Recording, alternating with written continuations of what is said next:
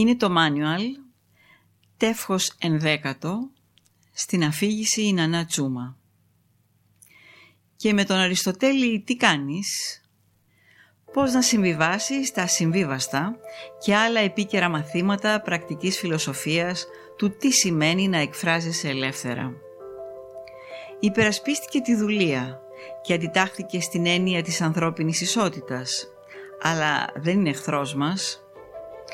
Ο Αριστοτέλης δεν συγχωρούσε απλά τη δουλεία, την υπερασπιζόταν. Όχι χαλαρά, αλλά με πάθος, σαν κάτι το ευεργετικό για το σκλάβο. Πίστευε ότι κάποιοι άνθρωποι από τη φύση τους δεν μπορούν να αποφασίσουν τι είναι καλό για αυτούς και συνεπώς είναι καλύτερα να ζουν σαν ζωντανά εργαλεία προορισμένα για χρήση από άλλους ανθρώπους. Ο σκλάβος είναι μέρος του αφέντη του, ένα ζωντανό αλλά ξεχωριστό μέρος του σώματός του, έλεγε. Ο αντιφιλελευθερισμός του Αριστοτέλη δεν σταματούσε εκεί.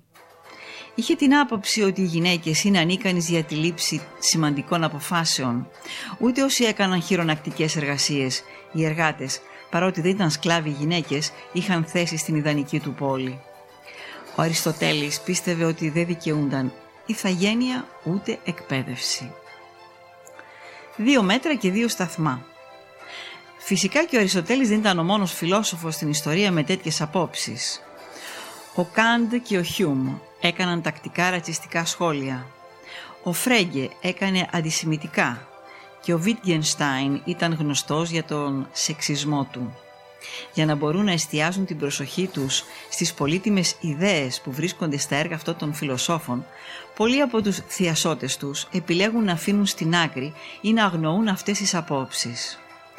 Το ερώτημα είναι εμείς οι υπόλοιποι μπορούμε να τις αποδεχτούμε; Αυτή η στρατηγική, το επιλέγω ότι με συμφέρει να ακούω, μπορεί να λειτουργήσει στην περίπτωση των Καντ, Χιούμ, Φρέγκε και Βίτγενστάιν.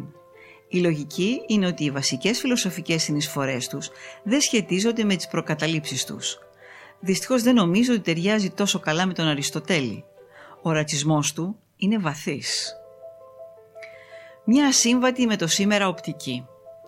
Ο Αριστοτέλης πίστευε ότι η αξία ενός ανθρώπου, η αρετή του, ήταν κάτι που αποκτούσε όταν μεγάλωνε μέσω της εκπαίδευσης συνεπάγεται ότι οι άνθρωποι που δεν είχαν αυτό το δικαίωμα, όπως οι γυναίκες και οι σκλάβοι, ή απλά δεν το αξιοποιούσαν, όπως αυτοί που ασχολούνταν με χειρονακτικά επαγγέλματα ή εργάτες, δεν θα μπορούσαν ποτέ να φτάσουν στην αρετή και άρα δεν είχαν το δικαίωμα να απαιτούν ισότιμο σεβασμό και ίση αναγνώριση.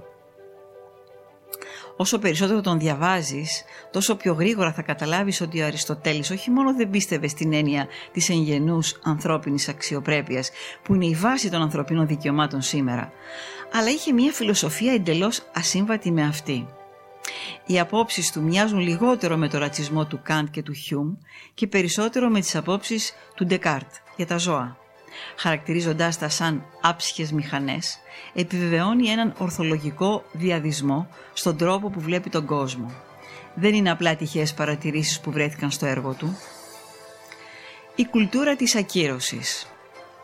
Στα πλαίσια λοιπόν της σημερινής cancel culture πρέπει να ακυρωθεί και ο Αριστοτέλης. Να τον πετάξουμε. Για να δούμε τι είναι η cancel culture, η κουλτούρα της ακύρωσης. Είναι το επόμενο βήμα της call-out culture, της κουλτούρα της έκθεσης δηλαδή, και τάση της χρονιάς, ειδικά στα social media. Ξέρω πολλές άγνωσες λέξεις. Η call-out culture έχει να κάνει με την κουλτούρα που δημιουργείται, η οποία καλεί τους ανθρώπους να μην αφήνουν να περνούν αναπάντητες, μη ηθικά αποδεκτές συμπεριφορές. Για παράδειγμα, ένα περιστατικό σεξουαλικής παρενόχλησης και να τις ξεσκεπάζουν. Η διαφορά της cancel culture είναι ότι προχωρά παραπέρα. Ζητάς δηλαδή και την παραδειγματική τιμωρία, την αποπομπή από το χώρο εργασίας των ενόχων, για παράδειγμα την απόλυση κάποιου που έκανε ένα ρατσιστικό αστείο ή ακόμη και την ακύρωση της σφαίρας επιρροής ή της μνήμης τους. Για παράδειγμα να αλλάξει το όνομα ενός δρόμου που ήταν αφιερωμένο σε κάποιον που πριν 200 χρόνια πίστευε στη δουλεία. Τι κάνουμε λοιπόν με τον Αριστοτέλη, τον πετάμε; Είναι μια ερώτηση με μεγάλη σημασία και φοβερές επεκτάσεις. Χιλιάδες χρόνια μετά το θάνατό του, τα έργα του για την ηθική συνεχίζουν να διδάσκονται στα πανεπιστήμια. και είναι αναπόσπαστο μέρος κάθε προγράμματος σπουδών στη φιλοσοφία σε όλο τον κόσμο. Οι παρεκκλίνουσες σε σχέση με το σήμερα απόψεις του Αριστοτέλη τον κάνουν να φαίνεται χειρότερος ακόμα και από τους κακούς της ιστορίας. Αυτούς που προσπάθησαν ενεργά να αποκλείσουν συγκεκριμένες κοινωνικές ομάδες, γυναίκες, μαύρους, Εβραίους, γκέι και άλλους, από το δίχτυ προστασίας που προσφέρει η πίστη στην εγγενή ανθρώπινη αξιοπρέπεια. Οι απόψεις του δείχνουν ότι δεν πίστευε καν ότι το δίκτυο αυτό υπάρχει. Όταν τα ωφέλη υπερτερούν Έχοντας πει όλα αυτά, χωρίς δεύτερη σκέψη και με βάση μόνο τα ωφέλη, θα υπερασπιζόμουν τον Αριστοτέλη και τη θέση του στη διδακτέα ύλη της κάθε φιλοσοφικής σχολής. Η σύγκριση με τις ιδέες του μπορεί να μας βοηθήσει να καταλάβουμε και να εσωτερικεύσουμε καλύτερα τις δικές μας πεπιθήσεις.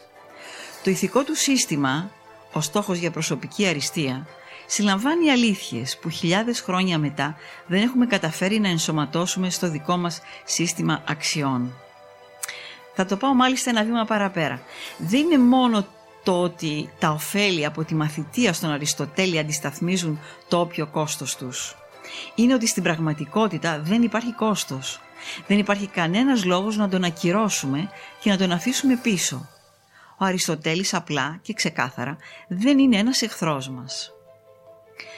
Ένας διαφορετικός τρόπος να αντιλαμβάνεσαι τον άλλο. Έχεις πολλά να διδαχτείς από τον τρόπο που οι φιλόσοφοι αντιμετωπίζουν την πιθανότητα μιας ριζικής διαφωνίας μεταξύ τους, ακόμα και για τα πιο θεμελιώδη ζητήματα. Η προσέγγιση τους είναι κοινή και συνοψίζεται στο εξής. Πώς να μην αντιμετωπίζεις τον συνομιλητή σου σαν εχθρικό μαχητή; Καλή η θεωρία.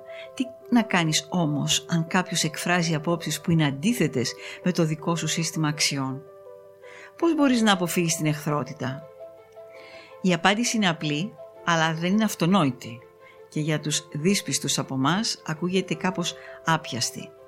Αρκεί να εκλάβεις ότι με αυτό που λέει ο άλλος κυριολεκτεί, δηλαδή να μεταφράσεις τις απόψεις του σαν μια ακριβή εικόνα για το τι πιστεύει και όχι σαν ένα ύπουλο υποσυνείδητο μήνυμα που προσπαθεί να σου περάσει. Εξηγούμε. Η θεωρία. Κυριολεκτικός εναντίον μεταφορικού λόγου. Υπάρχει ένα είδος επικοινωνίας που δεν μπορεί να αποδοθεί μέσα από τον κυριολεκτικό λόγο.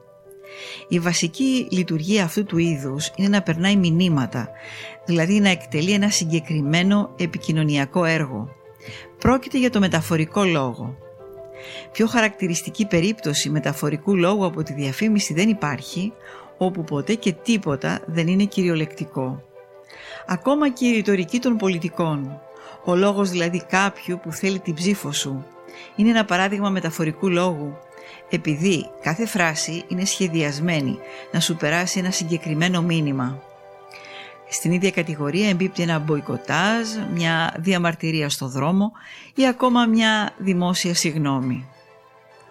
Αυτό δεν είναι αναγκαστικά κακό, αλλά πρέπει να έχεις στο μυαλό σου ότι ο μεταφορικός λόγος έχει πάντα την ατζέντα του και αυτή δεν είναι η αναζήτηση της αλήθειας. Ένας τρόπος για παράδειγμα να μετατρέψεις τον κυριολεκτικό λόγο σε μεταφορικό είναι να του επισυνάψεις μια λίστα ονομάτων. Από μια απλή και ειλικρινή δήλωση για τις απόψεις σου, κυριολεκτικός λόγος, μετατρέπεται σε ένα μήνυμα. Επικοινωνείς ότι αυτό που λες είναι το μόνο σωστό. Το γεγονός όμως ότι πολλοί άνθρωποι το πιστεύουν δεν το κάνει και πιο αληθινό. Ο κυριολεκτικός λόγος βασίζεται στην πειθό για την ανακάλυψη μιας αλήθειας. Επιχείρημα και απόδειξη πάνε μαζί, άλλοτε επιτυχημένα και άλλοτε όχι. Ο μεταφορικός λόγος όμως βασίζεται στο συνέστημα και ασκεί πίεση στον παραλήπτη του που δεν στηρίζεται στη λογική.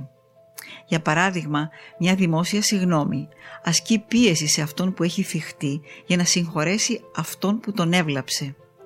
Ο μεταφορικός λόγος, η προσπάθεια δηλαδή να περάσεις ένα μήνυμα σε οποιονδήποτε, με οποιοδήποτε τρόπο, είναι ένα παιχνίδι εξουσίας και όσο πιο φορτισμένο είναι το κλίμα, τόσο περισσότερο ανθεί. Σε ακραίες συνθήκες όπως σήμερα, κανείς δεν μπορεί να πει τίποτα χωρίς να προκαλέσει υποψίες και αντίδραση. Δες το διαφορετικά, απ' έξω, Πιο επίκαιρο παράδειγμα από το Black Lives Matter, το κίνημα για τα δικαιώματα των μαύρων πολιτών, δεν υπάρχει. Είναι μια φράση που έχει εμπλακεί σε μια πολιτική μάχη με τόσο έντονο τρόπο που κανείς δεν μπορεί να τη χρησιμοποιήσει κυριολεκτικά. Η χρήση της ή ακόμα και η μη χρήση της περνάει ένα συγκεκριμένο μήνυμα για αυτόν που τη λέει. Είσαι μαζί μας ή εναντίον μας. Αλλά αν ένας εξωγήινος που δεν ήταν εξοικειωμένος με τη σημερινή διαμάχη ερχόταν στη γη και τη χρησιμοποιούσε, τότε είναι δύσκολο να φανταστείς κάποιον που θα την έβρισκε απαράδεκτη. Το μεταφορικό πλαίσιο της φράσης θα είχε αφαιρεθεί και η κυριολεκτική της σημασία θα είχε επιστρέψει. Στην πράξη μπορώ να φανταστώ και άλλα πράγματα που θα μπορούσε να πει αυτός ο εξωγήινος χωρίς να προσβάλλει. Για παράδειγμα, θα μπορούσε να πει ότι οι γυναίκες είναι κατώτερες από τους άντρες αν υποθέσουμε ότι ο εξωγήινος ζούσε σε ένα πλανήτη χωρίς φύλλα και κατέληγε στο συμπέρασμα της γυναικείας κατωτερότητας από το χρόνο που θα αφιέρωνε παρατηρώντας τη δική μας κοινωνία. Εφόσον μίλαγε με σεβασμό, θα ήμουν πρόθυμος όχι μόνο να τον ακούσω, αλλά και να προσπαθήσω να καταλάβω τα επιχειρήματά του. Η επικινδυνότητα μιας ιδέας είναι σχετική και θέμα αντίληψης. Για μένα ο Αριστοτέλης είναι ένας τέτοιος εξωγήινος. Η προσέγγιση του στην ηθική είναι εμπειρική, δηλαδή βασίζεται στην παρατήρηση. Κοιτούσε γύρω του και έβλεπε έναν κόσμο δουλείας και την υποταγή των γυναικών και των εργατών. Μια κατάσταση που στη συνέχεια περιέγραψε στην ηθική του θεωρία. Όταν τον διαβάζω, βλέπω αυτή την άποψη του κόσμου και αυτό είναι όλο. Δεν τη μεταφράζω σαν προϊόν κακών προθέσεων ή διαβολικών κινήτρων. Δεν την ερμηνεύω σαν σημάδι του κακού του χαρακτήρα. Και κυρίως δεν αισθάνομαι ότι πρέπει να την πολεμήσω ή να την αποσιωπήσω στα πλαίσια της ηθικής μου υποχρέωσης να προστατεύω τους πιο ευάλωτους. Φυσικά και είναι δύσκολο να φανταστεί κανείς μια πιο επικίνδυνη ιδέα από αυτήν που διατύπωσε, αλλά η επικινδυνότητα είναι σχετική και θέμα αντίληψης.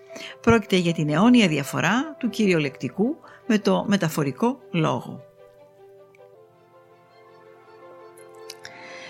Αυτό που κάνει την ελευθερία του λόγου πράξη είναι η δυνατότητα της διαφωνίας χωρίς εχθρότητα. Το cancel culture δεν το πετυχαίνει αυτό παρά τις καλές του προθέσεις. Δεν είναι παρά μια επέκταση της επικράτησης του μεταφορικού λόγου όπου κάθε φράση, κάθε λέξη και κάθε πράξη ταξινομείται σαν φίλος ή εχθρός όπου το κυριολεκτικό περιεχόμενο δεν μπορεί να φτάσει στους παραλήπτες οι οποίοι έτσι κι αλλιώς έχουν πολύ λίγη πίστη στη λογική. Σε ένα τέτοιο περιοριστικό πλαίσιο ακόμη και το ίδιο το αίτημα για ελευθερία λόγου χάνει την κυριολεκτική του ερμηνεία. Γίνεται ένας ακόμα αποτελεσματικός τρόπος για απόκτηση περισσότερης εξουσίας από αυτούς που το εκφράζουν. Θα το παραδεχτώ. Η τεράστια χρονική απόσταση του Αριστοτέλη από το σήμερα το καθιστά ευκολότερο να τον αντιμετωπίζουμε σαν εξωγήινο. Ένας από τους λόγους που η μελέτη των αρχαίων φιλοσόφων έχει αξία είναι ακριβώς επειδή είναι δύσκολο να τους εμπλέξουμε στα σύγχρονα παιχνίδια εξουσίας. Αντίθετα σήμερα η κάθε διαφωνία σχετικά με φορτισμένα ηθικά ζητήματα όπως οι συζητήσεις σχετικά με την ταυτότητα του φίλου αντιμετωπίζονται με καχυποψία και βεβαιότητα για κρυφά κίνητρα χαρακτηριστικά της κουλτούρας του μεταφορικού λόγου ακόμα και μεταξύ των φιλοσόφων. Δεν ισχυρίζομαι ότι η διαφωνία από τον Αριστοτέλη μπορεί να μας καθοδηγήσει για το πώς να αμβλύνουμε τις πολύ δύσκολες ηθικές διαφωνίες με τους συγχρονούς μας, αλλά νομίζω ότι αν εξετάσουμε την περίπτωσή του, θα βρούμε τουλάχιστον ποιος πρέπει να είναι ο τελικός μας στόχος. Αυτό που θέλουμε στην πραγματικότητα όταν ζητάμε ελευθερία του λόγου είναι η ελευθερία του να μιλάμε και να μας καταλαβαίνουν επιτέλους κυριολεκτικά.